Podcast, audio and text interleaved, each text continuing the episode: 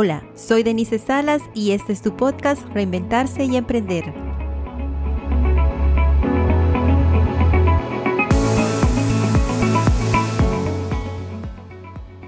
El objetivo de este podcast es el de presentarte historias de vida inspiradoras, darte herramientas e información que te animarán a dar el primer paso para realizar ese proyecto que has estado posponiendo por mucho tiempo.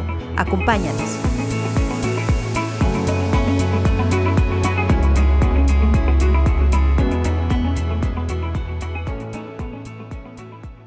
Siempre, siempre trato de, enfocarme en algo que yo quiero y salgo a buscar. Eso es, para mí es algo que es fundamental. No, esperar que te llegue todo, sino salir a buscar eso que vos estás queriendo. Entonces es, es algo súper, es algo que uno lleva también adentro. O sea que de repente hay unos que tienen más, que tienen menos motivación, pero yo creo que sí, eh, de que se pueden, se pueden lograr cosas que uno se propone, solamente que hay que salir a buscar un poquito.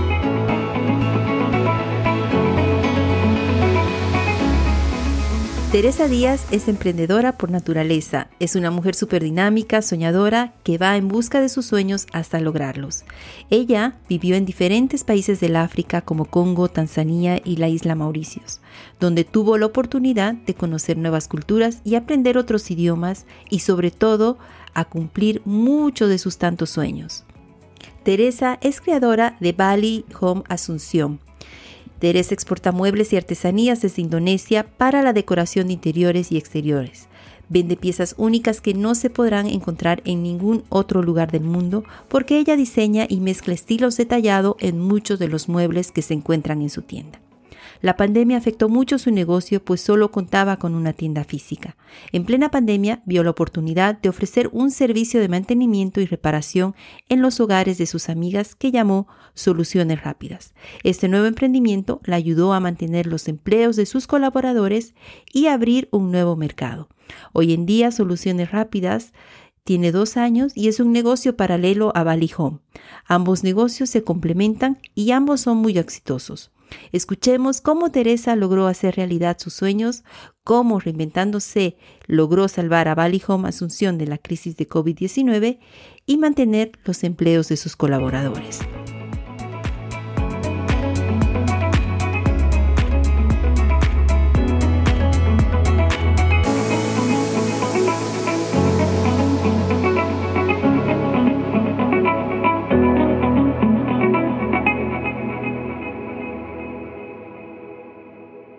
Hola mis amigos del podcast, estamos con un nuevo episodio.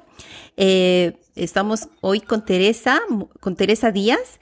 Ella es creadora de Bali Home Asunción, que es una tienda que importa muebles directamente desde Indonesia. ¿Cómo estás, Tere querida? Bienvenida al podcast. Hola Denise, ¿cómo estás? Gracias por la invitación. Eh, aquí recordándote siempre con mucho cariño. Gracias, gracias por aceptar la invitación. Bueno, tengo que explicar lo que pasó. Eh, esta es la segunda entrevista que tratamos de hacer con Teresa, con Tere, porque la primera que hicimos tuvimos problemas técnicos y al final, eh, bueno, no, no se pudo, no pudimos usar la entrevista, así que estamos en el segundo intento. Así que, que, ahora más preparadas vamos a, a, seguir con la entrevista y vamos a ver eh, toda esa experiencia de emprendimiento y de salir adelante de nuestra invitada. Tere, querida, ¿quién es Teresa Moreno? Teresa Moreno es una soñadora que mm, tiene un hijo, eh, Agustín, que es un divino, que es el amor de mi vida. Eh, Teresa es una emprendedora eh, de la vida, o sea que ella no, yo voy a hablar en primera persona, eh, trato de, que si hay barreras, siempre de superarlas. Yo me considero una persona súper eh, dinámica y hago que las cosas que yo quiero, que, que creo que son posibles, ¿verdad? Porque de repente hay cosas que vos querés que son imposibles, pero las cosas que uno cree que es posible, bueno, soy una soñadora y voy a salgo y busco eso que estoy queriendo hacer. O sea que no espero que lleguen a mí, sino que yo voy a buscar ese sueño que, que, que creo que es posible. Y esto que justamente comentabas de Valley Home eh, era un sueño y bueno, salí a buscarlo y hoy día es una realidad. Entonces, ¿podemos decir que todos los sueños que has tenido eh, se, te han cumplido de alguna u otra forma o, o, no? ¿Todavía tienes más sueños? No, no, siempre hay. no, siempre, siempre hay, obviamente, algunos sueños que, que, como, como te dije al, inicio, son imposibles por, por, por cuestiones... Eh, que te rodean, eh, cuestiones eh, de, ¿cómo se llama?, de geografía, eh, cuestiones familiares, económicas, que claro, exacto. decir, esto yo creo que va, es muy complicado, ¿verdad? Pero cosas alcanzables, yo digo, sí, yo creo que sí. Obviamente habrá una o dos que, no, que no, no, pude conseguir por alguna razón, pero siempre, siempre trato de, de enfocarme en algo que yo quiero y salgo a buscar. Eso es, para mí, es algo que es fundamental. Qué bueno. No, esperar que te llegue todo, sino salir a buscar eso que vos estás queriendo. Entonces, es, es algo súper, es algo que uno lleva también adentro. O sea, que de repente hay unos que tienen más, que tienen menos motivación, pero yo creo que sí, eh, de que se pueden, se pueden lograr cosas que uno se propone, solamente que hay que salir a, buscar. a buscar un poquito, algunas más difíciles y otras menos, pero sí, hay que salir a buscar. Y crear tus oportunidades, ¿no? Lo que dices, crear nuestras oportunidades y si no las, si no, si no las encontramos, crearlas, ¿no? Poco a poco. Sí, exactamente, esa es la palabra, crear. Sí. Y dime, Tere, ¿qué profesión tienes? ¿O tienes muchas o una? ¿Qué tal?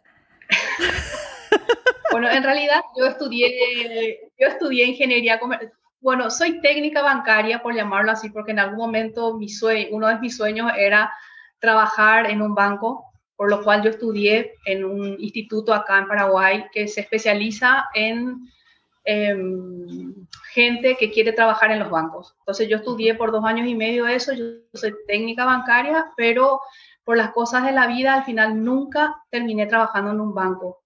Entonces, que es un punto súper importante que me hables de eso, porque justamente cuando yo terminé el colegio, pensaba, yo quiero trabajar de lunes a viernes en un lugar eh, de 8 a 4 de la tarde y que me paguen bien. Entonces, yo consideraba que en ese momento, hace varios años atrás, el banco me ofrecía eso, trabajar de lunes a viernes, eh, de 8 a 4 y, y que me paguen bien. Estando yo estudiando para este en este proceso para entrar al banco me sale un proyecto que es del Banco Interamericano de Desarrollo y bueno, y ahí se cumplió uno de mis metas, que era trabajar de lunes a viernes, de 8 a 4 y que me paguen bien. Entonces al final, el, fin, el fin de, de, mi sueño era eso, era trabajar en ese horario, en esos días y ganar bien. Entonces el banco me ofrecía, no trabajé en un banco, pero el fin que yo realmente me propuse era eso y lo conseguí durante 10 años. Tuve, eh, trabajé 5 años en el Banco Inter, o sea, que en un proyecto del BID y otros 5 años más en un proyecto de la Unión Europea. Eh, de los cuales fueron fabulosos. Gracias a eso hice tantas cosas, cumplí tantos sueños. Así que bueno, el fin era eso. Fantástico. Eh, y ahí empezó, ahí empezó realmente. Sí, Qué bueno. a, a, salir a buscar, salir a buscar. O era terminar mi carrera y trabajar en un banco o terminar mi carrera y continuar haciendo mi horario y mis días, que es lo que yo realmente valoraba mucho en ese momento. Claro. Y, cuéntame, eh, tú viviste en el extranjero, tú ah, viviste en el África y saliste de tu país, ¿qué año? ¿Qué año saliste de tu país, Tere? Salí en el 2007, ¿sí? Justamente nos tocó África, estuvimos siete años afuera, estuvimos recorriendo, tuvimos cuatro años en el Congo, como sabes, estuvimos en Tanzania un año y en Islas Mauricio dos años. Wow, que ¿Qué tal fueron experiencia? siete años de espectaculares. Recuerdo que al Congo específicamente eh, nos decían que el Congo era como no era viable para ir a vivir ahí, que no había agua, que no había luz, bueno, y nos consta porque ahí nos conocimos, sí, sí. una vida, o sea que para mí, para mí realmente fue maravillosa. Si, si hoy me dicen, tenés que volver al Congo, yo volvería realmente porque conocí, no tengo malos recuerdos del Congo. Son más positivos, así, muchísimo más positivos que negativos. Entonces la gente me dice, ¿cómo pudiste vivir ahí tantos años?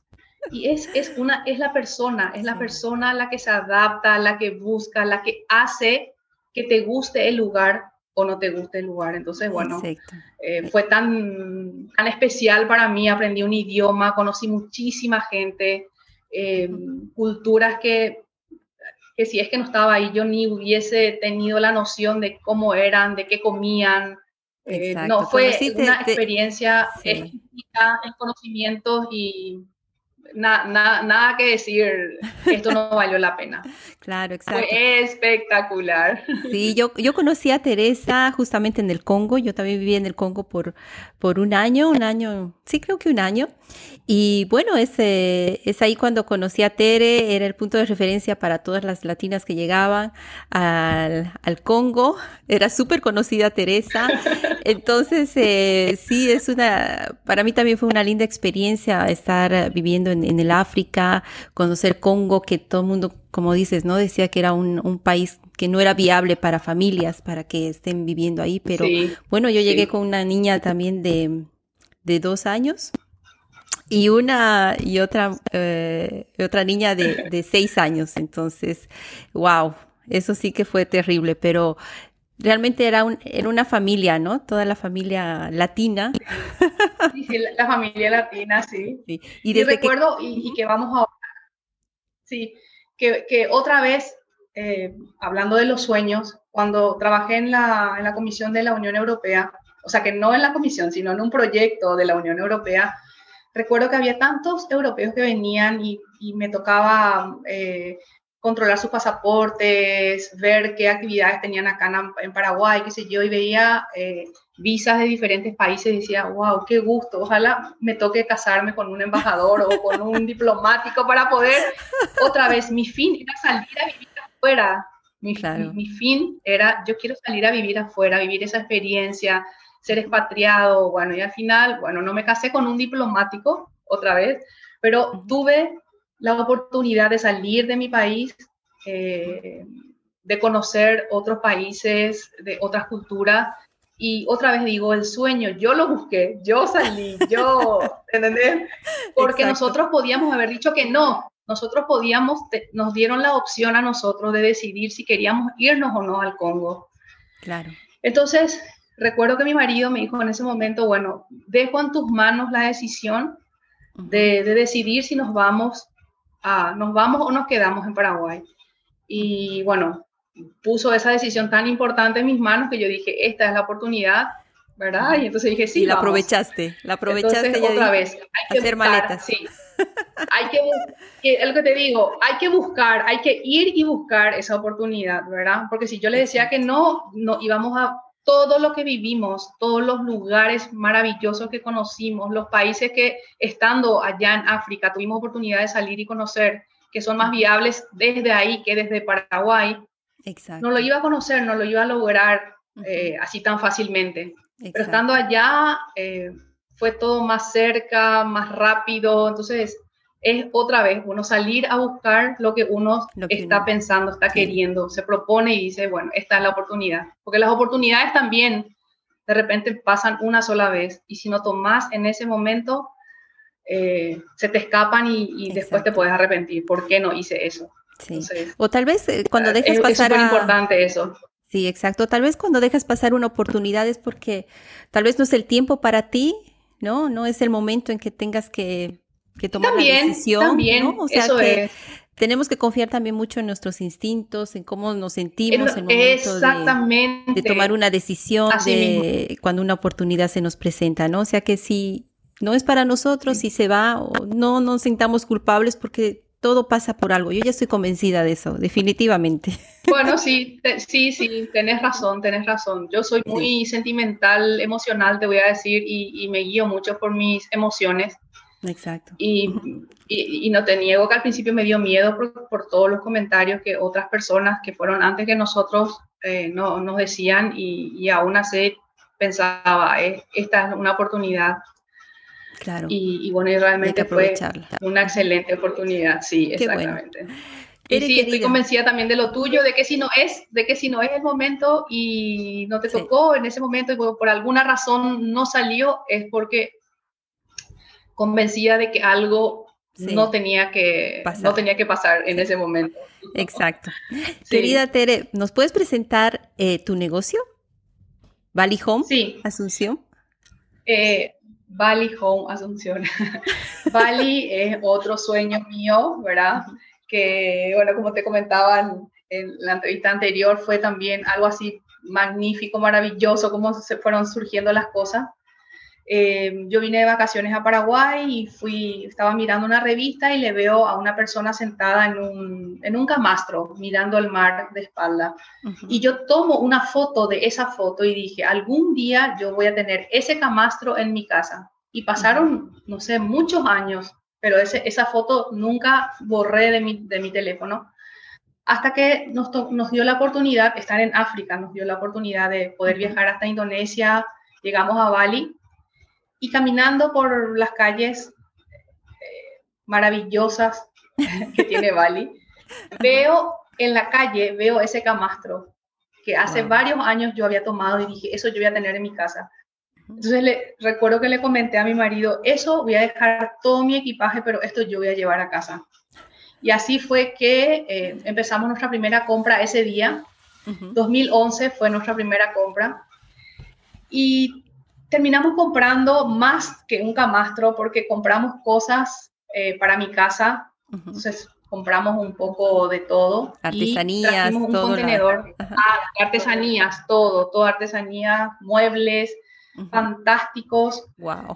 Entonces cargamos, hicimos como un contenedor y enviamos a Paraguay el contenedor. Pero nosotros en ese momento vivíamos en Isla Mauricio que en la isla había tantas cosas que, que, nunca vi en otros lugares, que me llamaban muchísimo la atención. Yo decía, ¿de dónde viene todo esto? Nunca vi, en, en Paraguay no existe esto. Claro. Y empecé a indagar y bueno, ahí, llegamos a que todo eso venía de Indonesia. Eso fue lo que nos motivó para ir a Indonesia, llegar a Bali, ver eso, comprar, traer a Asunción. Y cuando terminó nuestro, nuestro periodo de expatriados, volvimos a Paraguay y yo empecé a equipar mi casa con esas cosas que yo traje de Bali, que trajimos de Bali. Y tanto fue mi sorpresa que a la gente le fascinaba lo que había en mi casa. Y yo, un contenedor ya sobrepasaba la cantidad de espacio en mi casa, así que yo empecé a vender las cosas que ya no entraban en la casa. Tus cosas antiguas, ¿no? Ahí se nos ocurrió. No, no, no, las sí, porque yo había vaciado mi casa. Mayormente las cosas que, que, estaban en mi casa eran prácticamente todas las que traje de Bali, porque ah, durante nuestro viaje yo fui dejando cosas eh, o regalando, o vendiendo, qué sé yo, porque realmente como nos mudábamos y nos mudábamos, era, eh, no era necesario que todo el tiempo nosotros tengamos todo, porque por el espacio que teníamos disponible, ¿verdad?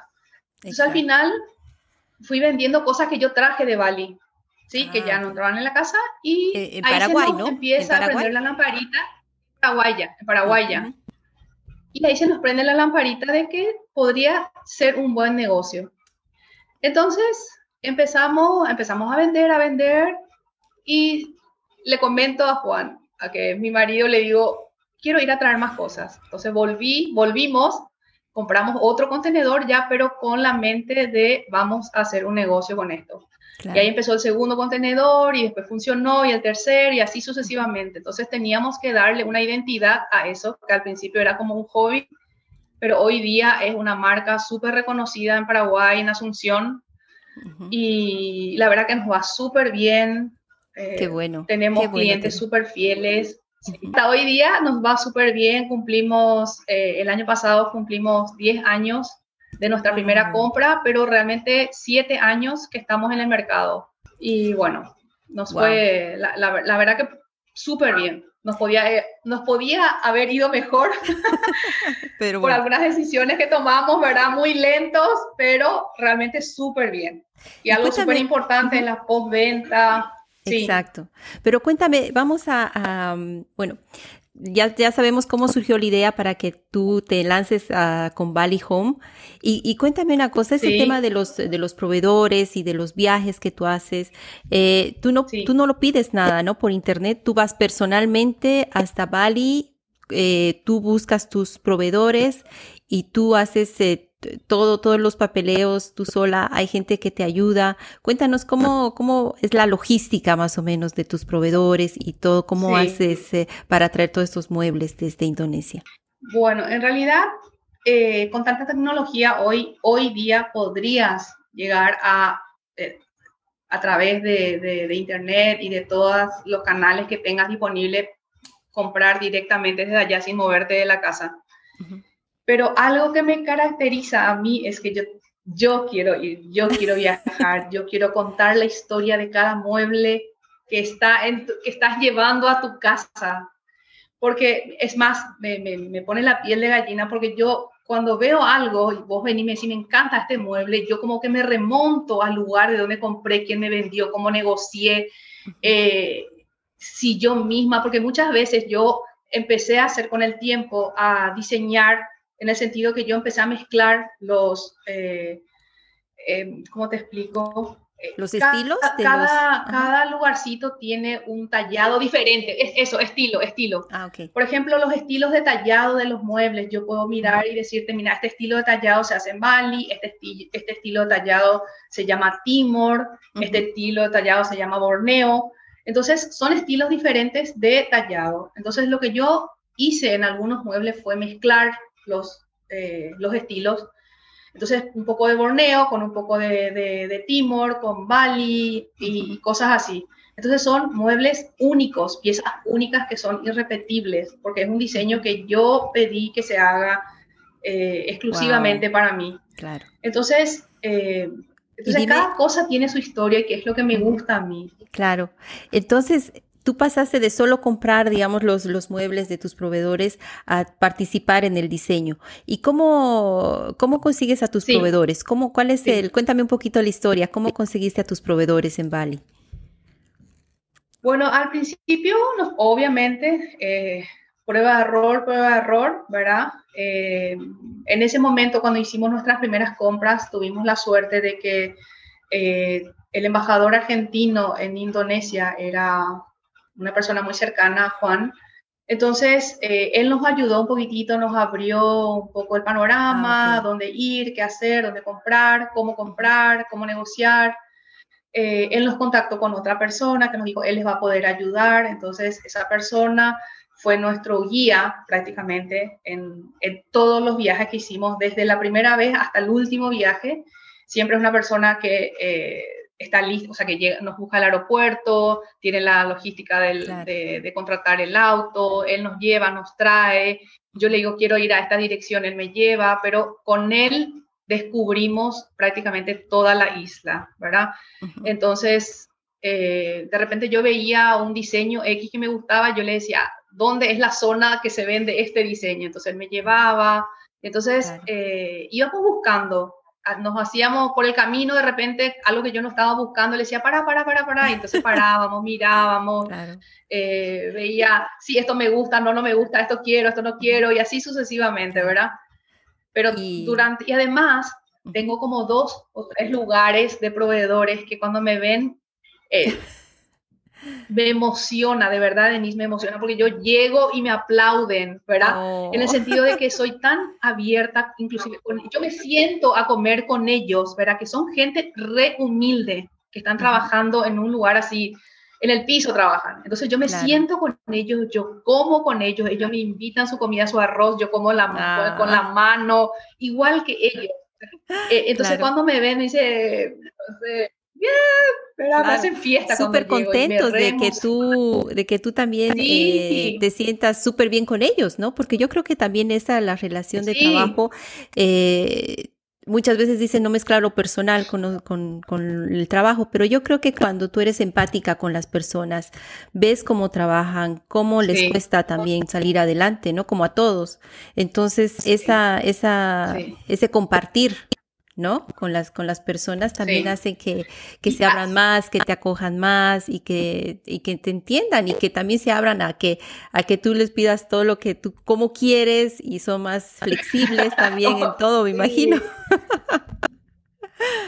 Sí. No, y además, por ejemplo, en muchos lugares el trabajo duro de agarrar la, la, las maderas, los que son pesados y para empezar a armar el producto son hombres pero todo el acabamiento, el detalle final son todas mujeres, en su mayoría son todas mujeres. Ah, Entonces, eh, eso también me sorprendió muchísimo. Sí, sí, sí, me sorprendió muchísimo porque, eh, por ejemplo, unas planteras que yo compro que son pesadísimas las planteras, los hombres se encargan de armar todo el esqueleto, te voy a decir, pero son las mujeres las que van poniendo piedrita por piedrita, Detalle. armando la plantera para que quede Sí, exactamente. En unas maderas recicladas que hay también, ¿verdad? Que, que, se trabaja mucho con vidrio, se rompe el vidrio y se trabaja con el vidrio, rayando las maderas y qué sé yo también, yo me siento con ellas, rompo el vidrio, rayo la madera con ellas, ¿verdad? O sea que tú también aprendes, ¿no? Aprendes.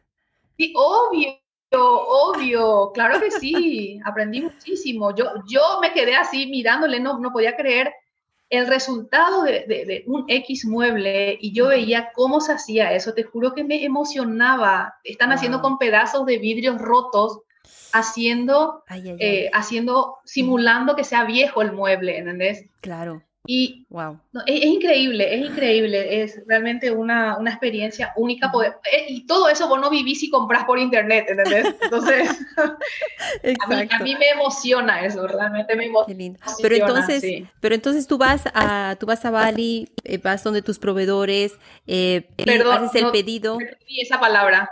Ok, tú, llegas a Bali, buscas a tus proveedores y tú te quedas ahí, o sea, tú haces el pedido de lo que tú quieres y después te quedas hasta que ellos terminan todos tus pedidos y, los llevas a, Paraguay.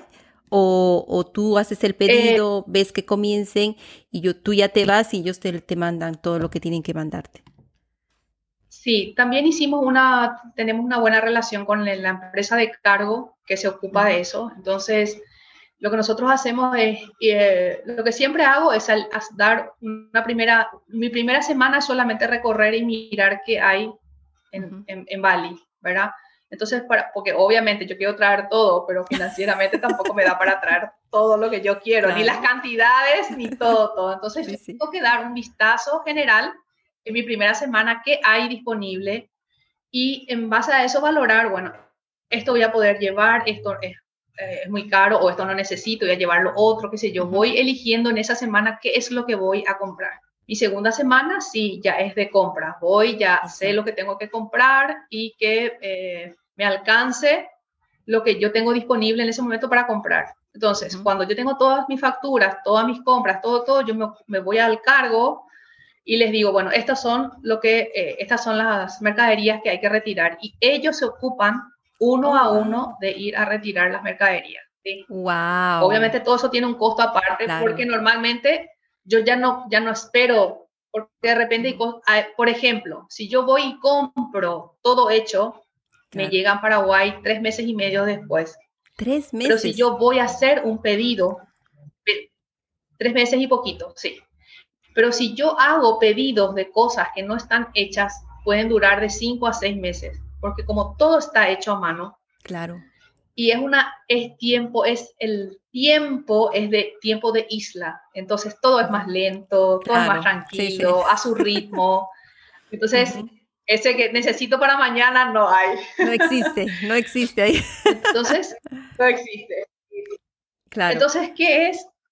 Eh, más o menos que ya, ya hicimos la, tenemos la experiencia de que si si hacemos pedido, más o menos seis meses, pero si compramos todo hecho, tres meses y medio más o menos en llegar oh, hasta Paraguay. Si no hay problemas del río, crecí, baja del río, eh, qué sé yo, cosas así que también suele ocurrir, ¿verdad?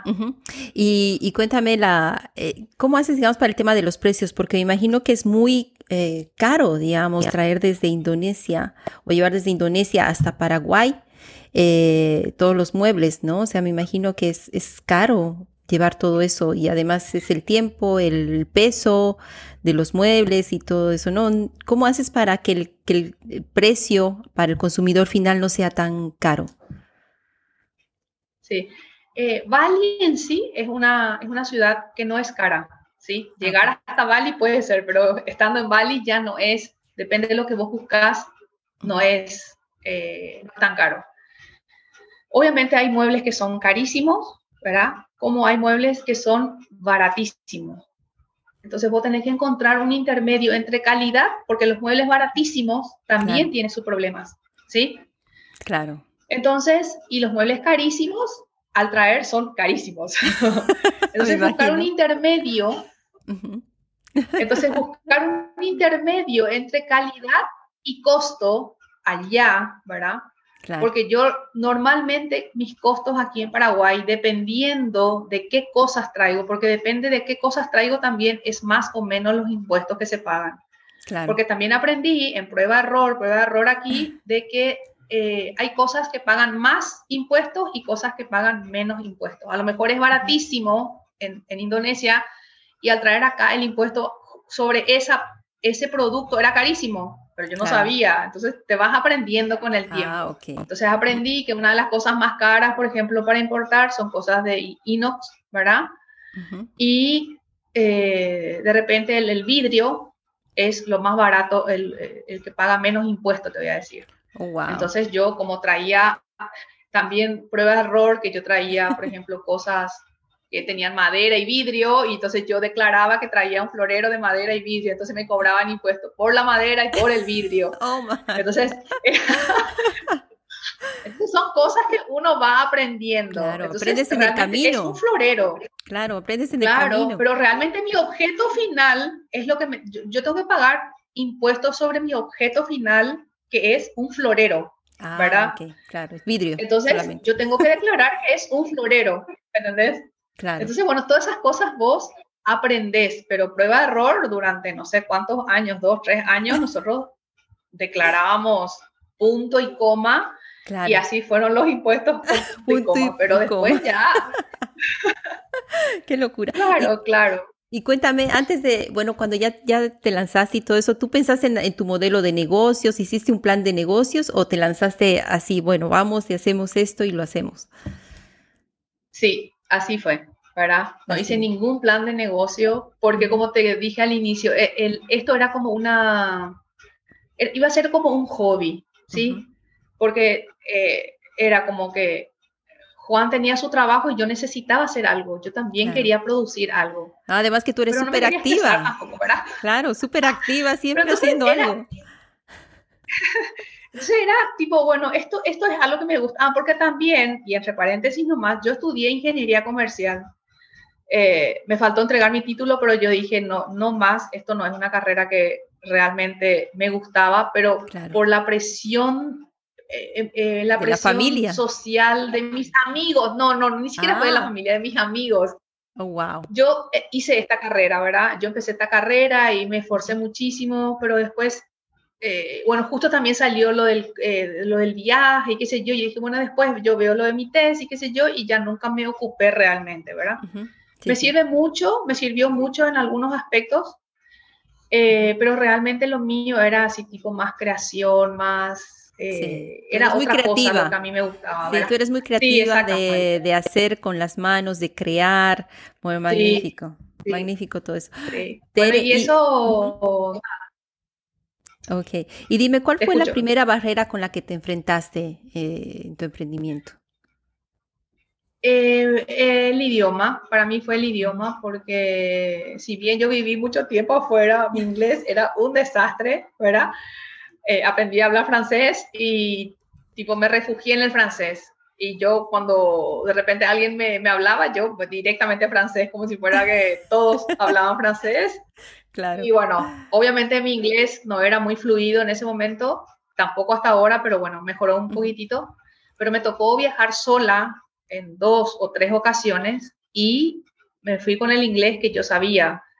Y esa fue una de mis barreras así que, pude superar. O sea, que no me importó, no tuve vergüenza, yo hablaba con la gente como si fuera que yo hablo en español contigo. Sí, sí. No sé, cómo les hablaba, pero yo les hablaba, les hablaba y ellos, sí, sí, sí, pero realmente hoy yo digo, me entendían, o sea, que era tan malo había sido porque al final me entendían. Claro, o sea, tal vez era eh, que tenía en tu cabeza, ¿no? Que no, mi inglés es malo, es malo, es malo, pero al final, mira, ellos te entendían y no, hacer negocios. sí, claro, pero yo estoy segura que mi inglés era malo, pero, pero tipo las conjugaciones yo sé que no eran correctas, qué sé yo, pero viste esas cosas que no, yo trato de hablar tu idioma, así que bueno, por lo menos trata de entenderme, era porque vos no querés hablar mi idioma y como todo el mundo quería vender, hacía el esfuerzo por entenderme. Entonces, claro, Era, era realmente una barrera, pero que al final superé. Sí, sí, sí, sí, sí. Qué bueno. Así que no, pero sí, eh, fue algo que me, me, tenía un poco de miedito de ir sola, pero lo logré. y cuéntame con respecto a la inversión, ¿pudiste recuperar toda la inversión que pusiste inicialmente? Sí, sí. De, Realmente nos tuvimos mucha suerte. No sé si se llama suerte o no sé. Hay gente que no cree en la suerte, pero yo diría que fue suerte. Eh, unas personas que confiaron muchísimo en el producto, les encantó y apostó a nuestra marca a nuestro producto eh, que nos invitó a hacer unos departamentos modelo en un edificio y, a partir de ahí, de, venir así súper tranquilo, hicimos un boom, ¿verdad? Tuvimos un, pico de, creo que fue el pico más alto de venta que tuvimos en los siete años, ¿verdad? Todo junto, porque la forma en que se dio hacía que, el, que el esta propia persona que nos invitó a armar esto, él le traía a la gente, él le invitaba a la gente y me presentaba a la gente, ella es la dueña de Bali, ella es lo que, ella trae estos productos, eh, bueno, entonces era, eh, sí, yo quiero esta mesa con aquella cabecera, con, entonces iban a, como eran tres departamentos, íbamos mezclando un poquitito de un lugar, del otro lugar, qué sé yo, y así, eso fue algo así grandioso que pudimos recuperar eh, rapidísimo nuestra inversión ahí en esas en esas ventas, ¿verdad? De, ese momento. Después fue tipo más estable, fue todo más, eh, no te quiero decir monótono, pero eh, sí, más estable. Nuestras ventas fueron más, claro. No tuvieron picos como oportunidad, ¿verdad? exacto. ¿Y cuál es el, peor error que cometiste al emprender? Wow, el peor error. Eh, yo creo que hay muchos. No, no recuerdo nomás.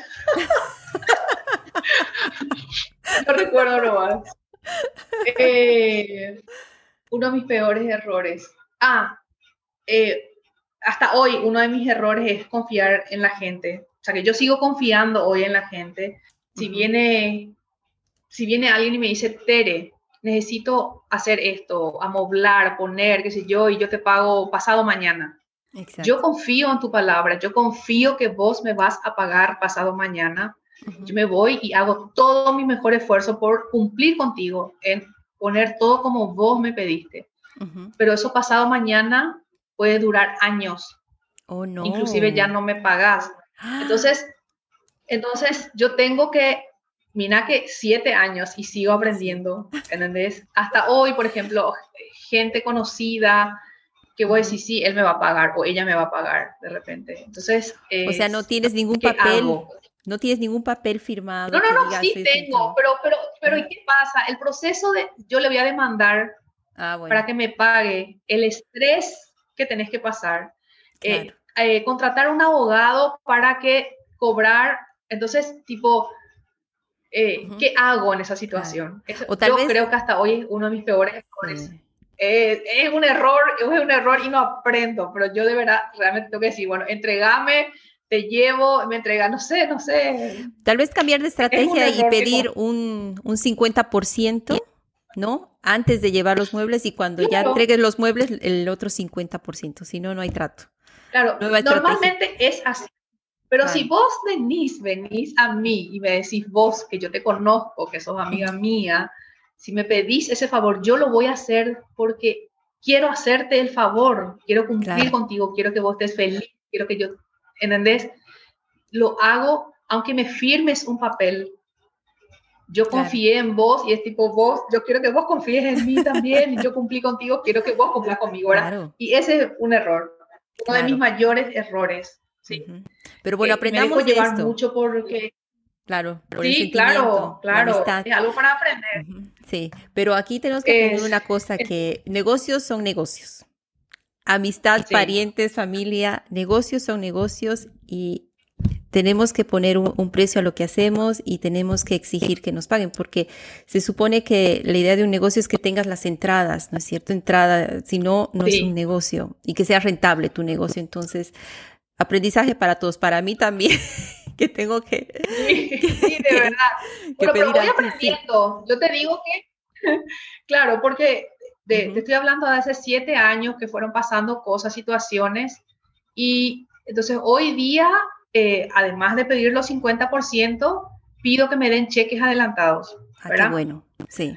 Entonces, entonces tengo mis cheques ya adelantados y es la forma en que hoy, después de haber aprendido, cometido errores, confiado, hoy puedo decir que esa es mi manera de trabajar, ¿verdad? Pero para llegar a eso también cometí errores, porque como te digo, soy muy emocional, sentimental, entonces yo quiero, yo quiero que a la gente le guste lo que yo hago, cómo, cómo trabajo, que les gusten mis proyectos, entonces eso, eso me trabaja más psicológicamente, emocional, que yo quiero que todo quede tan bien que me olvido la parte financiera, desde que también necesito que... Es que amas lo que haces. por todo eso que yo... Sí, exactamente. Tere, cuéntame, cuéntame cuál ha sido tu mayor acierto ahora. Mi mayor acierto, seguir mis intuiciones, salir a buscar mis sueños, eh, luchar, luchar, porque muchas veces te encontrás con cada barrera, con cada cosa que voy a decir, yo esto no es lo que quería, pero para llegar a lo que yo quiero tengo que pasar por esto, ¿verdad? Exacto. Entonces, Son, son cosas que tenés que superar únicamente para poder lograr algo, porque si, si vos en, lo primero, no, esto no es para mí, no sé qué, ya tiras la toalla, no, hay, hay muchas veces que podés llegar a tus metas con más facilidad y otras veces que hay millones de cosas que te van a impedir, pero que si vos querés y son viables eh, tus, sueños o tus metas, eh, trabas vas a encontrar. Exacto. Cómo destrabar y poder llegar a tu meta es donde vos, eh, es tu capacidad, es la capacidad que tenés para luchar, luchar con, una, con un tropezón, con otro y con otro. Entonces, hoy justamente, sí, te, cuento el máster rapidísimo. Llegué a un cliente para hacer una, una pequeña modificación de un mueble a la casa particular de ellos, hice la modificación, le encantó la, pequeña modificación que hice, entre paréntesis y comillas, ¿verdad? Porque al final le tuve que hacer de nuevo el mueble. Eh, entonces, una cosa, eso les gustó tanto lo que le hice, mi propuesta le gustó, eh, todo como fui decorando más o menos con, con, base a lo que ellos tenían, qué sé yo, le, les hice, eh, ¿cómo te digo? Me gusta mucho reciclar, Ah, ok. Eh, me gusta también mucho usar las cosas que vos tenés. O sea, que yo no, yo no quiero irme a tu casa y venderte todo Bali. Yo quiero reciclar muchas de las cosas que tenés, que la gente valora muchísimo eso. Claro. Y eh, otras cosas, reutilizar tus objetos. A lo mejor no son feos los objetos, sino están mal puestos. Entonces, cambiando de lugar un objeto de un lugar a otro, qué sé yo, es, es totalmente otra cosa. Entonces, esta gente a quien yo me fui a hacerle algo pequeñito, ¿sí? chiquitito en su casa, prácticamente le hice todo el departamento. Wow. Y además les estoy ayudando en, un edificio que están terminando ahora, les estoy ayudando a, los detalles, a terminar los departamentos modelos y qué sé yo, ¿verdad? Y me dice el dueño o el encargado que, eh, con quien estoy hablando, me dice, Tere, te ganaste una medalla de oro gigantesca, me dice, ¿verdad? Y eso, eso es el esfuerzo, eso es el esfuerzo de haber trabajado tres, cuatro días así contra reloj todo el tiempo.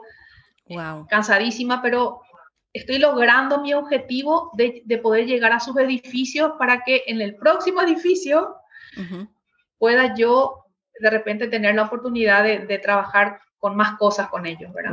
Wow, qué importante esto, qué importante lo que nos estás diciendo, Tere, porque como dices, ¿no? O sea, el trabajo que te dieron, hiciste un poco más, con, con mucho gusto, ayudándolos mucho más, pero eso también te trajo otro trabajo, ¿no? Otro trabajo más para tu negocio. Entonces, esto es súper importante, todos los que están escuchando este episodio, que no importa que empecemos con algo pequeño y demos más del 100%, podemos dar el 200%, pero eso tal vez nos abre otras oportunidades. Así que nunca, nunca se den, em, nunca den menos en su trabajo, ¿no? Siempre un poquito más. Sí, así mismo. Sí, te da la oportunidad y si podés dar un poquitito más de, ese 100%, les aseguro que eso le da la diferencia con otras personas. Exacto. Etere, y cuéntanos, ¿cómo impactó la pandemia a tu negocio? Porque tú no tienes nada en línea, ¿no? O sea, todo es físico, tú tienes una tienda física y tus clientes van a, tu tienda. ¿Cómo impactó el COVID a tu negocio? Eh, bueno, eso es un buen detalle, ¿verdad? Porque em, yo tenía previsto viajar en marzo del 2020, tenía previsto viajar a Bali, a Indonesia. Yo digo Bali porque es el lugar como que más me gusta, ¿verdad? Pero realmente compro de diferentes lugares en Indonesia. Entonces, eh, tuve, bueno, llegó la pandemia, nadie sabía qué iba a pasar, cómo, cuánto iba, cuánto tiempo iba a, a pasar hasta que todo se normalice. Realmente mi negocio estuvo cerrado como dos meses realmente porque no veía ninguna posibilidad de que yo, mi producto sea factible vender en, ese momento en que todo el mundo estaba súper asustado, no sabíamos, Mucha incertidumbre, eh, no podíamos salir a las calles. ¿Quién, ¿Quién, se iba a preocupar de comprar un mueble para su casa? Porque estábamos totalmente metidos en otras cosas. Bueno, pero del otro lado, en, una reunión que, tenía, que tuvimos con unas amigas por Zoom, qué sé yo, que cuando ya más o menos está liberado algunas cosas, eh, la gente empezó a, darse cuenta que en sus casas tenían muchísimas cosas que estaban mal o, que ya eran viejas o que necesitaban reciclar o, que, o cambiar el color. Entonces, eh, con unas amigas empezamos a hacer como un tema de, bueno, te ofrezco, yo tengo el, el, el, plomero, yo tengo el pintor, yo, y empezamos así a, a, yo ayudarle a mis amigas a que ellas puedan eh, acceder a cambiar algo en sus casas y me di cuenta que había algo, un potencial ahí, que yo tenía gente disponible, conocida, de confianza y con, que, que sabía trabajar, eh, que su trabajo es de calidad. Exacto. Entonces empecé yo a tomar las riendas de eso, de que si es que alguien necesitaba algo que yo tenía ese personal. Eh, tengo un problema en la cocina de goteras, yo tengo el plomero, tengo un oh, problema de, quiero pintar la pared, yo tenía el pintor. Entonces yo fui yo era la cara visible y la responsable de toda esa gente que estaba detrás mío, ¿verdad? Entonces ahí todos los, armamos, armé el servicio, es servicios que era para mantenimiento de las casas, ¿verdad? En ese momento era específicamente para mantenimiento de las casas. Entonces, eh, con estas amigas empezamos a buscar el nombre y hoy día se llama Soluciones Rápidas. Entonces me llamas, me decís, necesito urgente se me, se me cayó algo, no sé, X. Tengo la persona que te va a ayudar a solucionar eso. Entonces, y, y sí, que también ocurre que muchas veces vos a un profesional le das, no sé, al plomero, digo, o al pintor le das de repente dinero para ir a comprar productos, materiales, qué sé yo, y desaparece, no viene más, ¿verdad? Claro, exacto. Eh, ¿Qué ocurre?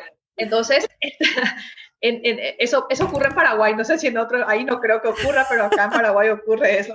Aquí en Ginebra no, pero en Bolivia sí, eh, y por toda Latinoamérica sí.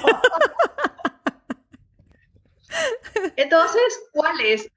Ahí el tema es que yo soy la cara visible. Si a mí, el, el, plomero, yo le pago a él y él se va y me deja a mí, entonces yo soy igual la responsable frente al cliente. Yo se fue, yo tengo que cubrir esos costos, ¿verdad?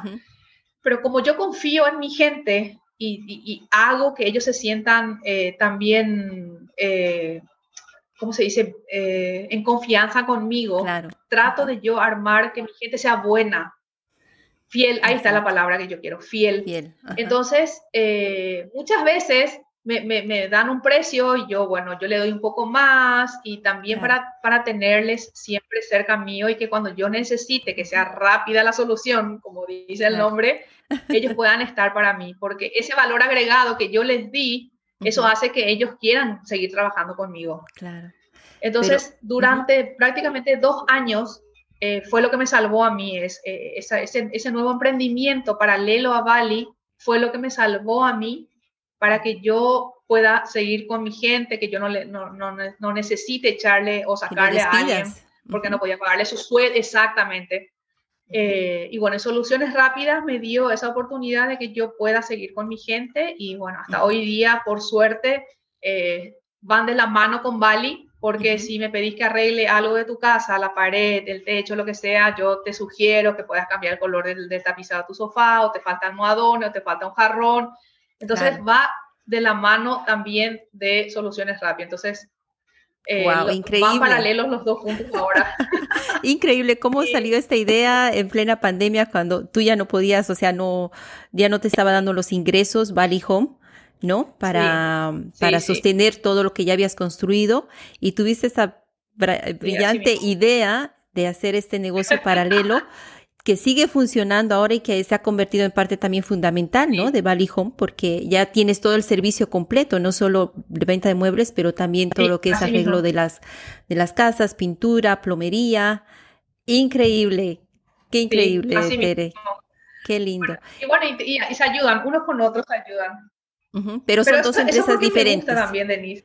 Sí, son dos empresas diferentes, personales diferentes, tiempos diferentes, porque en Bali es vos venís, compras el mueble, llevas, colocas y ya está. Claro. Sin embargo, lo otro es el control, ir, comprar materiales, mirar, esto está bien, esto está mal, esto mejorame, porque eso también es algo que yo creo que tiene mucho que ver, porque eh, la calidad de lo que vos estás haciendo o cómo dejas el producto, que, todo esté, si te vas a pintar, tiene que, tenés que dejar todo limpio. Entonces yo siempre, tiene que limpiar, tiene que limpiar, tiene que arreglar, tiene que dejar cuidado, no manches, no, para todo el tiempo estar detrás de la gente para que ellos también en el momento de terminar nuestro trabajo sea así impecable. Claro. Porque eso es lo que yo quiero, que la gente esté contenta y que no tenga reclamos de decir, esto está mal, me dejaste sucio. Claro. Cosas así, ¿verdad? Eso es pues importantísimo, importantísimo. El, el postventa, el terminar así excelente y que te vengan y te digan qué buen trabajo, eso es el pago más eh, valioso que te pueden dar, que tu trabajo está bien hecho. Qué lindo. Aunque yo no lo haya hecho, pero yo controlé, yo mismo. Tú eres la responsable, o sea, tú eres la cara de, de, toda esa gente que está ahí trabajando, entonces también eh, eres tú la que la que después va a recibir todas las críticas. Entonces, me parece fantástico ese servicio al cliente que has pensado, postventa, durante el trabajo y preventa también, ¿no? Me imagino toda esa cadena. Totalmente.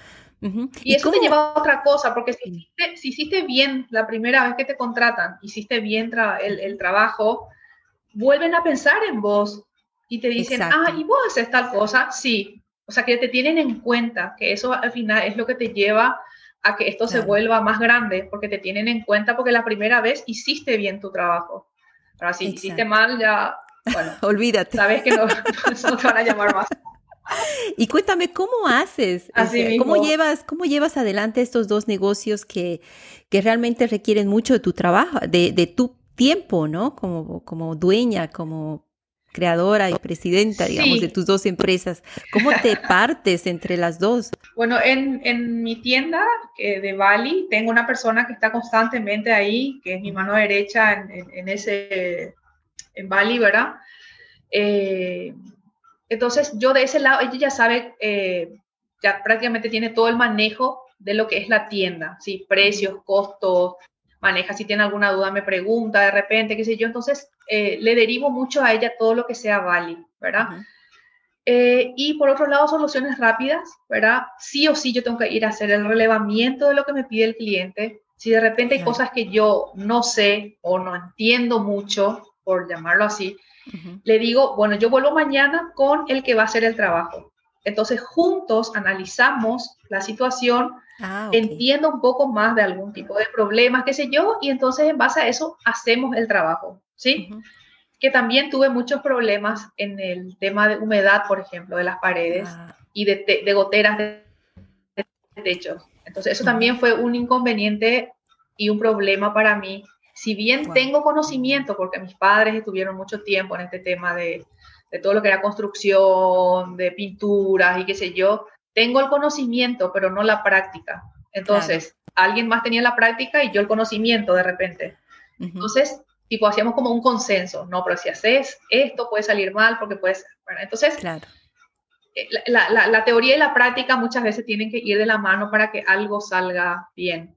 Pero también aprendí que muchas veces la teoría que uno tiene versus la práctica es totalmente otra cosa. O sea que de repente me decía el, el, encargado, me decía, no señora, así se hace. Y yo le decía, no, se tiene que hacer así, no, así se hace. Entonces, bueno, hace, hace como, y realmente quedaba mucho mejor de lo que yo la había, lo que yo tenía en teoría en la mente. Ah, Entonces aprendí, aprendí eso que él me enseñó a mí, porque yo aprendo con ellos también. Claro. Entonces la siguiente vez yo le digo, bueno, vamos a hacer lo mismo que hicimos en la casa de Denise. ¿Te acordás de la humedad que Sí, bueno, eso mismo vamos a hacer, ¿verdad? Okay. Entonces yo le doy también a ellos el valor que ellos se merecen de, de, de vos, vos, sos menos. No, jamás. Yo somos iguales acá, ¿verdad? claro. Entonces, eh, yo aprendo de ellos, ellos aprenden de mí, ¿verdad? Y, y así es. Y es un constante aprendizaje. ¿no? Es un constante aprendizaje, o sea, no, no, sabemos, eh, no lo sabemos todo y cada día tenemos que estar abiertos a algo nuevo que a, aprender, ¿no? Porque esa, esa, es la cosa. Wow, eh, estoy, estoy encantada, muy contenta con todo lo que me cuentas, Tere. Me, me encanta, no, después de, de que de tantos años sin vernos, sin nada, yo sabía que tenías tu negocio y ahora mira, ya tienes dos. exitosos negocios. Y wow, wow, ya voy a ir a visitarte por, por Paraguay. y cuéntame. Eh, y ahora. dime, cuéntame. Dime, dime, decime, decime. No, quería saber si. O sea, claro, o sea, tienes, no tienes mucho tiempo, me imagino, ¿no? Para todo esto, pero llegaste a encontrar un equilibrio entre tu vida familiar y tu, y tu vida de empresaria, entre tu negocio y tu familia. Sí, Sí, sí, sí, sí. Yo hago que eso sea, que eso sea factible. Eh, llega a las seis, bueno, ¿cómo te voy a explicar? Yo sé que hay situaciones en que vos tenés que dejar de lado en ocasiones tu vida privada un poquitito porque en ese momento, ese día o esos días necesitas trabajar un poco más porque la situación amerita, ¿sí? O te obliga o estás, eh, no sé, se atrasó algo entonces, ese día yo tengo que dejar de, ir a jugar tenis, que es mi pasión, ¿verdad? O ir a jugar pádel o hacer otra actividad, pero siempre haciendo alguna actividad física, que eso es también mi pie a tierra, ¿verdad? Entonces, yo sé que ese, esos dos días yo no voy a poder hacer. Entonces, ya me dedico exclusivamente a terminar lo que tengo que terminar y hacerlo bien. Y los otros días yo continúo a las seis, a partir de las seis de las siete de la tarde son mis horas de, de recreo. Entonces, o me voy a jugar tenis o pádel, eh, los fines de semana sí o sí eh, hago algo. Mi mamá está mucho conmigo en mi casa, ¿verdad? no, vivimos juntas, pero está mucho tiempo en mi casa, entonces también eh, la hora de los almuerzos, a la mañana, a la noche, siempre compartimos mucho, que eso es la parte familiar, ¿verdad? Claro. Y, bueno, pero siempre hay un hueco a partir de las 6 de la tarde en adelante, familia, amigos, deportes, tipo yo también tengo mi vida y no quiero dejar, no quiero trabajar solamente, yo quiero trabajar y disfrutar del todo el esfuerzo que estoy haciendo, si no, no vale la pena. Exacto, pero qué, qué difícil, o sea, para mí, a mí todavía me, falta encontrar ese balance, ¿no? Entre vida familiar y, negocios. Estoy con el podcast, estoy abriendo esta mi, mi consultoría, entonces es como que difícil. Yo creo que cuando, cuando arrancamos es cuando más trabajo tenemos, ¿no? Sí, Hasta que ya encuentres un equilibrio. Así mismo, así mismo. No te digo, yo, yo cuento así como si fuera que todo es maravilla, pero para llegar a esto, yo tuve que pasar por mucho también, aprender mucho, eh, tropezarme muchísimo y hasta que llega un momento en que encontrás esa, si, si querés, vas a poder encontrar, pero no te digo que es fácil. Yo te digo, con Bali estoy hace siete años, ¿sí? Eh, con soluciones rápidas dos años, pero hay cosas, situaciones que puedo decir, ah, bueno, él ya puede solucionar porque ya sabe cómo me gusta, cómo quiero que se termine, cómo quiero que eh, se arregle, ya sabe. Entonces yo ya sé que le puedo derivar a esa persona porque yo ya le armé, ya le mostré cómo tiene que ser el trabajo, ¿sí? Exacto. Ya puedes delegar. Yo soy la responsable. Eso, delegar. Si está mal, mi cliente me va a llamar y me va a decir, mira, Tere, acá hay algo que no está que no, está, no me gusta. Yo voy, veo y le vuelvo a llamar a la persona hasta que al cliente le guste. Pero como yo ya sé qué puedo, qué puedo delegar y qué no se puede delegar, entonces cuando puedo delegar es andate nomás. ya, hacemos el trabajo y yo me ocupo ya de otra cosa. Entonces, para las seis de la tarde es así, estoy libre. oh, qué maravilla, qué maravilla. Entonces, eh, ya vamos a las, a, casi terminando la entrevista y quiero que me digas qué estrategia de marketing te ha funcionado hasta el momento. Ay, Denise, qué pregunta difícil esa, porque realmente, realmente como sabes, a mí la tecnología, yo no soy amiga de la tecnología, pero es lo que el, mundo te, empuja a que tengas que estar conectada con la tecnología. Sí, sí. Y realmente, mira, no te quiero mentir, no tengo ninguna estrategia. Yo sé que estoy re mal. Ahora, ahora, hace dos, tres meses que contraté a una community para poder manejar mis redes sociales, porque antes las manejábamos nosotras, así como, como podíamos, pero me doy cuenta que hoy lo que vende es eso, son las redes sociales. Hace rato, más yo presentes, ¿no? En las redes yo sociales. no, no, no quería entrar en ese mundo, pero definitivamente, porque yo, yo en mi ilusión, yo quería que la gente venga a mí a comprar todos mis muebles, ¿verdad? Pero la realidad no es así. La realidad es que vos tenés que ir con tu producto a la gente y decirle, mira lo que yo tengo para ofrecerte. Entonces hay muchísima gente que seguía mucho por, por las redes sociales. Entonces, bueno, invertí ahora en redes sociales y estoy eh, haciendo, para mí, esta estrategia de marketing, ¿verdad? Pero realmente muchísimas otras cosas sé que puedo llegar a hacer, pero no, te digo, no, no las hago. Ah, pero yo creo que tú tienes algo muy poderoso y que no te has dado cuenta, que la, estrategia que funciona más de marketing es justamente el boca a boca. bueno, sí, sí, tu trabajo, entonces, claro, te refiere a otra persona. Y yo creo que esa es la más, la, si alguien puede dar referencias de ti, yo creo que esa es la, la, más fuerte, la más, uh, una estrategia de marketing súper fuerte, porque una persona está dando referencias de ti, de lo que ha hecho gratis. ¿Entiendes? Claro, bueno, pero yo, yo no lo, bueno, ahora vos, vos me estás, me, estás abriendo los ojos de decir, es una estrategia de marketing, pero para mí no, era algo así tipo normal, no es una ninguna estrategia, es, algo que yo lo hago porque me gusta. Claro. Pero claro, entonces es, bueno, sí, cierto, es una estrategia del boca en boca y que hablen bien de tu trabajo, eso es. Exacto, Entonces están las redes sociales. Pero no, no, lo veía de ese punto de vista. Sí, no, pero tienes razón, están las redes sociales, ahora todo el mundo quiere estar presente en las redes sociales, es necesario estar ahí para que vean, abrirse un poco más, abrir más tu espacio de clientes, ¿no? Clientes que, a los que nunca has llegado. Pero, eh, pero bueno, ahí estamos todos en la lucha, aprendiendo cómo. cómo hacerlo. Exactamente. Ok. Y dime qué aconsejarías a las personas que tienen muchas ganas de salir adelante con un proyecto, pero les falta confianza o el miedo los paraliza o las paraliza. Y realmente, como, como hablamos hace rato, hay tantas barreras eh, que de repente surgen que eh, es animarse, es animarse a dar un paso y que, que, si es que algo no salió bien, volver a intentar, que no, no tirar la toalla en la primera vez porque no, esto luego no es para mí o yo no sirvo para esto. No, todos tenemos un propósito, todos tenemos un don dentro nuestro. Exacto. Eh, sí, unos más, otros menos, pero yo soy eh, realmente de la filosofía de que todos tenemos un don, todos servimos para algo.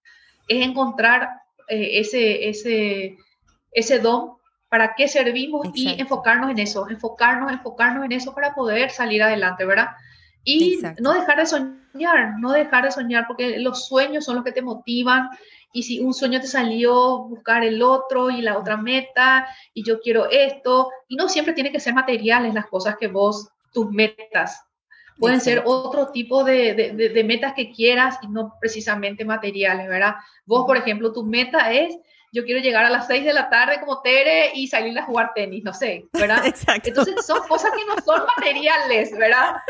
Entonces, eh, eh, es proponerse una meta, poder cumplir esa meta, así que está ahí a corto plazo, ahí accesible, y después ir subiendo esta meta me salió, ahora yo quiero la, la siguiente y después la siguiente y después la siguiente, pero es salir a buscar porque no te van a llegar. ¿verdad? Exacto. Eh, es muy, muy raro que vos estés sentada y que tu sueño se haga realidad, ¿verdad?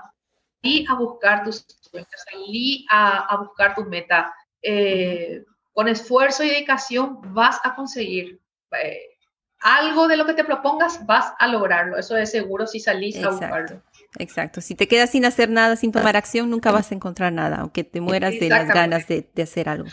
Y bueno, Tere, llegamos a las, a las preguntas de la conclusión.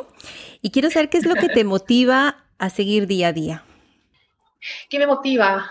Me motiva, yo, yo soy, como te dije al inicio, yo soy una soñadora. Yo, yo sueño con viajar. Ese es mi sueño. Realmente mi mayor sueño es viajar, salir, viajar donde sea quiero conocer.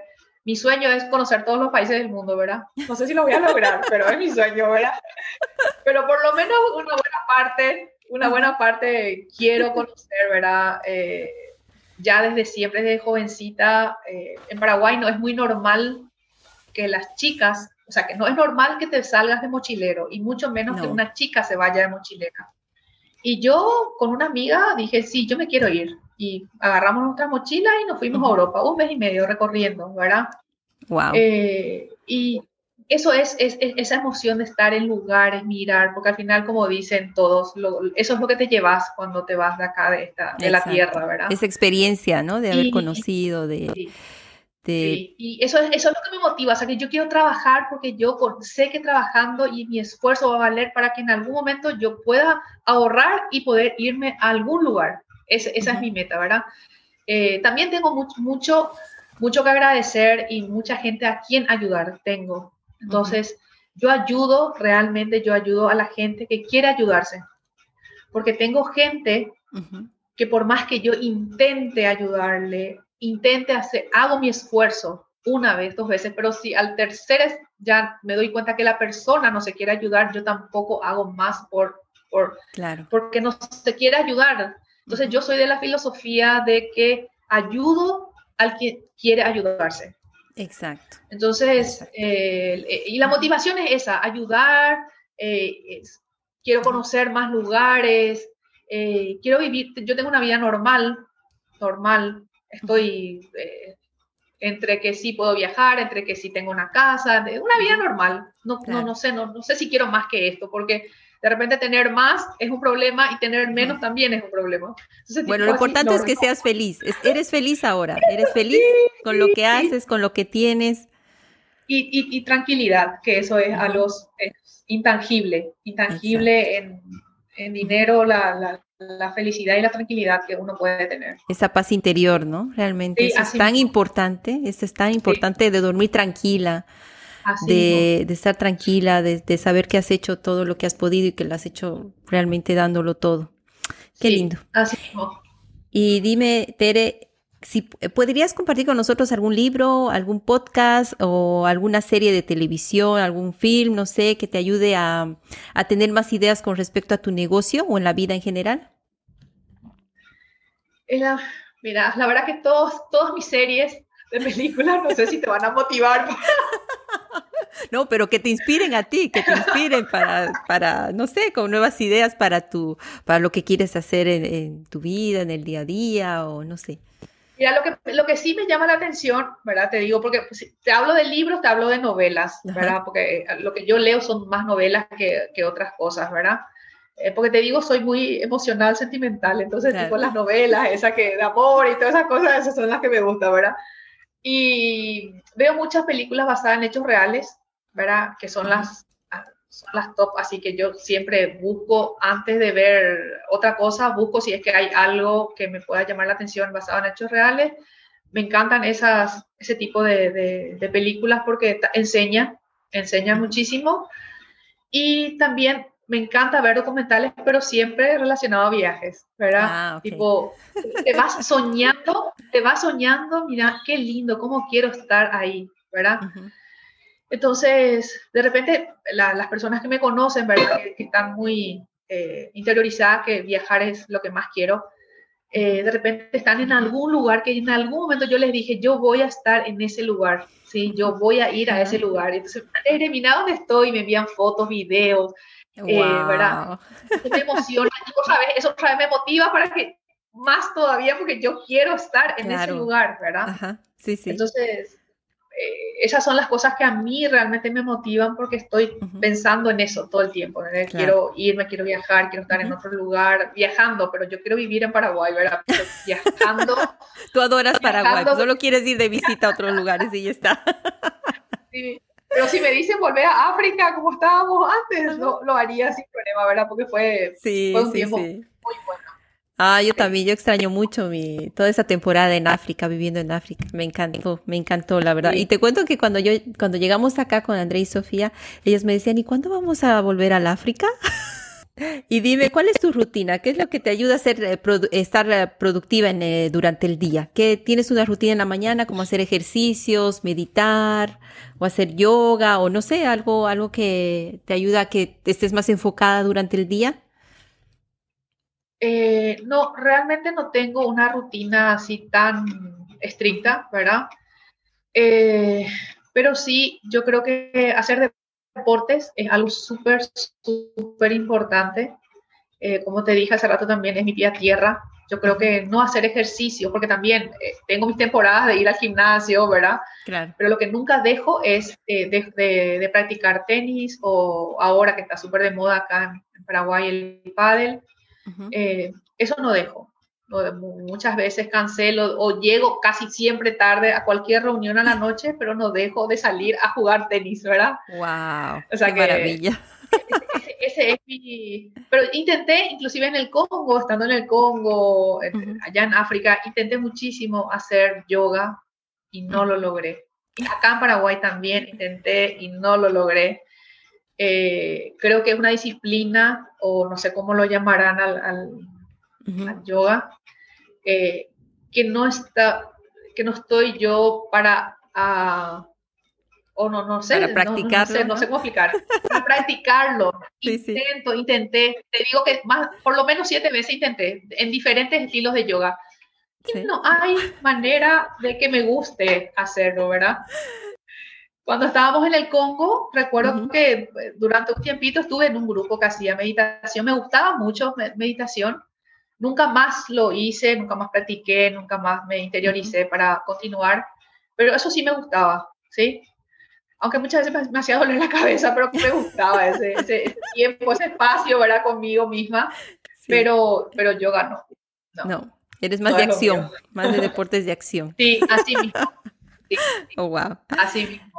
Y ahora una de las preguntas más difíciles, bueno, que yo pienso que son más difíciles, eh, más difícil. Em, ¿Cómo lidias con el fracaso? me, tocó también fracasar, sí, obviamente.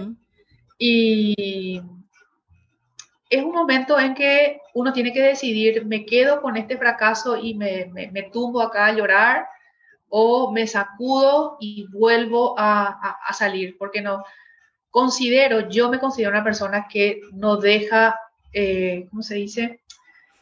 No me doy por vencida, ¿sí? si, de por ahí, por alguna razón, algo que yo intenté hacer no salió, no es que me quedé, volví a intentar hacer, volví a, a, retomar de diferentes maneras para ver si lograba llegar al objetivo. Muchas veces funcionó y otras veces no funcionó pero no, pero me caigo, pero no me quedo en el piso, me vuelvo a levantar. Yo soy mi, mi, yo me automotivo, ¿verdad? Siempre eh, para no estar mal. Y mucha gente, muchas amigas mías me dicen, ¿cómo haces? Pero es algo que uno lleva de repente adentro, ¿verdad? Porque no, no, puede estar quieta, no puede, siempre estás activando, eh, de repente en tus momentos que están mal, el fracaso así no quiero saber nada, que también hace poquito me pasó con algunas situaciones, yo ya, No, te, voy a dar un ejemplo, un fracaso que tuve hace poco. Estaba jugando tenis con una amiga y estábamos en la final, ¿sí? De un torneo de tenis. Sí. Y esta, esta, esta amiga eh, me dice que por favor no le motive a ella, que no le... Que no le ah, ok, que no le grites eso, vamos, sí, ajá. solo eso, ¿verdad? Pero yo le estaba motivando a mi compañera de tenis conmigo. Entonces ella me dijo que por favor que no, que, no, que no haga eso. Y eso para mí fue una desmotivación, para mí, para Tere como persona. y ya no pude jugar, ya no pude jugar. Yo me fui del partido, eh, ya no quería estar parada ahí. Eso, y perdimos, perdimos. Perdimos el partido y para mí eso fue un fracaso, por ejemplo. Porque todo un club estaba detrás nuestro. Pero para mí fue un fracaso porque yo, yo perdí. No es que ellas me ganaron o mi compañero, yo perdí. Claro. Entonces, e, eso, por ejemplo, fue un fracaso que me, que me mató. Estuve un día así. ¿Por qué, ¿Por qué hice eso? ¿Entendés? ¿Por qué? Porque fue un fracaso. Yo me hubiese levantado igual y continuar y que me importa lo que me dijo ella. Claro. Total, eh, todo un club está detrás nuestro, pero, pero fue, fue algo así tan inesperado es que no te esperabas que, te, que tu compañera te diga eso. Se supone que son un, equipo, ¿no? Y que están las dos con un objetivo en común, entonces es un poco complicado. Y fue, un fracaso, me hizo muy mal, pero igual, tipo, no, yo no puedo dejar que eso me supere a mí, bueno, otra vez, salir a salir y, y bueno, entonces digo, la próxima vez que me pase eso, eh, tengo que hacer caso omiso, pero nunca me pasó, no, nunca me esperé que algo así pase. Pero fracasos así como eso, es un fracaso personal mío en, en, mi deporte favorito, te voy a decir, ¿verdad? Pero eso te ayuda a aprender, ¿no? Te ayuda a aprender y, ya, y ya aprendes algo que en, la, en, un futuro sabes cómo lo vas a manejar, cómo vas a tomarlo, eh, cómo vas a manejarlo, así que eso hay que tomarlo como, como aprendizajes, ¿no? Más que como, pues, siempre decimos fracasos, pero son aprendizajes. Sí, sí. en el trabajo lo mismo, si alguien, más de una vez pasó que algo que hicimos no estaba bien, entonces me llama y dice, esto no está bien, por ejemplo, y eso es un fracaso también para mí, que me llamen a decir, esto no está bien, es un fracaso, por más que sea mínimo el detalle que estaba mal. Eh, entonces, es, e, e, eso también es para mí un fracaso. Y, yo digo, bueno, si hice mal ahora no importa, vamos a hacer la siguiente, vamos a hacer mejor. Y, y es tipo auto eh, convencerse de que así va a ser, ¿entendés? E, esa es mi manera de, sí, exactamente.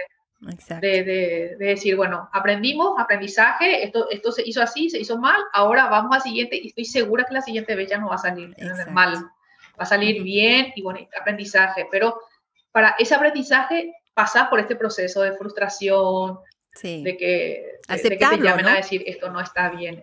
Claro, o sea, yo creo que es eso, aceptarlo, hacer el duelo, y pero no, no quedarse ahí, sino seguir adelante. Y eso es lo más importante. Porque a veces dice, a veces a personas que dicen, ah, es el, un fracaso, pero es como, como, que no le dan mucho, mucha importancia ni nada. O sea, porque si le dan la importancia se van a caer y no se van a levantar. Entonces, como que cada quien tiene su manera, ¿no? De, de manejar esto, pero generalmente lo tomemos como un aprendizaje y no como algo que nos va a dejar ahí en el piso y no vamos a poder salir. Claro.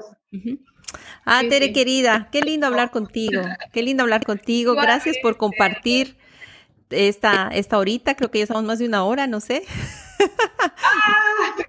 y cuéntame, cuéntame, ¿dónde está tu tienda en, Paraguay? ¿Cómo la gente te puede contactar, ubicar eh, para los dos negocios? Dime cómo te contactan.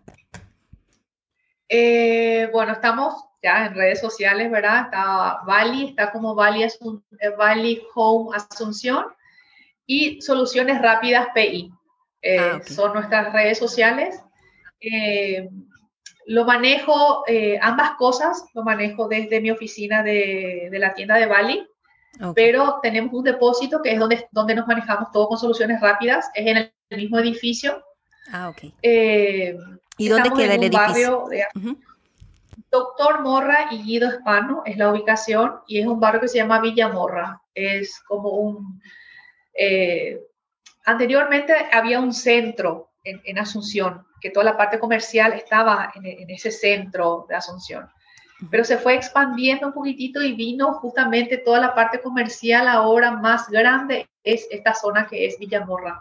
Ah, ok. Entonces, eh, yo al principio estaba en una casa, eh, una casa alquilada, pero casa a casa, con puertas así cerrada al público, que si vos no sabías que había un negocio de, tienda de muebles, no ibas a llegar, ¿verdad? Entonces, obviamente, eh, fuimos tipo, fue necesario salir a la luz, entonces ahora estamos en un salón gigantesco, ¿verdad? Eh, es como una pecera, te ven por todos lados. y antes estábamos en una casa totalmente encerrados, ¿verdad? son dos conceptos totalmente diferentes que manejamos desde que empezamos Bali a lo que es hoy. Oh, qué lindo. Entonces, eh, si quieren alguna, algún consejo, digamos, de, diseño de interiores y todo eso, como tú también los puedes ayudar eh, eh, y no solamente comprando muebles nuevos, sino también haciéndose reciclaje de sus mismos muebles, ¿no? Y, así crear un ambiente diferente, pero con, con cosas nuevas y con cosas que tienen tus clientes, ¿no? Magnífico. Entonces, de todas formas, vamos a poner todos los links de, de las redes sociales de Bali Home, de Teresa, en la página web del podcast para que puedan, em, si quieren contactarte, pueden ir también por medio del podcast a, ver toda la información que vamos a poner en, el, en la página web de tu entrevista, ah, en la página web, en la página dedicada a tu episodio. muchas gracias, Tere, muchas gracias por compartir con nosotros. Muchísimas gracias y bueno, ojalá y lo que más espero con esto es que pueda inspirar a otras personas a que no se queden atrás, que sueñen, que sueñen y que vayan detrás de sus sueños, porque eso es algo que eh, es fundamental para, creo que para como persona, eh, para salir adelante y para nada, para llegar a tus metas, a tus sueños. Soñar, soñar y soñar. Bueno, yo ya no aumento nada, yo creo que Tere ya dijo la conclusión, así que mil, mil gracias Tere y nos vemos hasta la, hasta la próxima. Hasta la próxima. Y suerte, un beso. Besito, chao, chao Tere, chao, chao.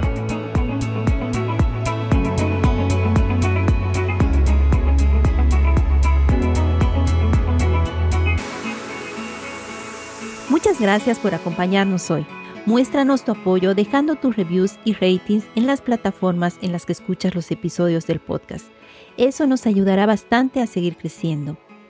Toma acción y cuéntanos si el episodio te inspiró y qué lecciones recuperaste. Mándame tus comentarios y sugerencias para poder mejorar y seguir brindándote contenido de calidad. No olvides seguirnos en Instagram y Facebook. También te invito a visitar la página web del podcast www.reinventarseyemprender.com, donde encontrarás más información sobre los invitados y también promociones. Te invito a que dejes tu email para que no te pierdas ningún episodio del podcast. Y también te invito a compartirlo si crees que puedes ayudar a algún amigo, amiga o familiar que está pasando por un periodo o proceso de cambio en su vida y necesita inspiración o herramientas para seguir adelante con su proceso de reinvención y o emprendimiento. Muchas gracias nuevamente y hasta el próximo episodio.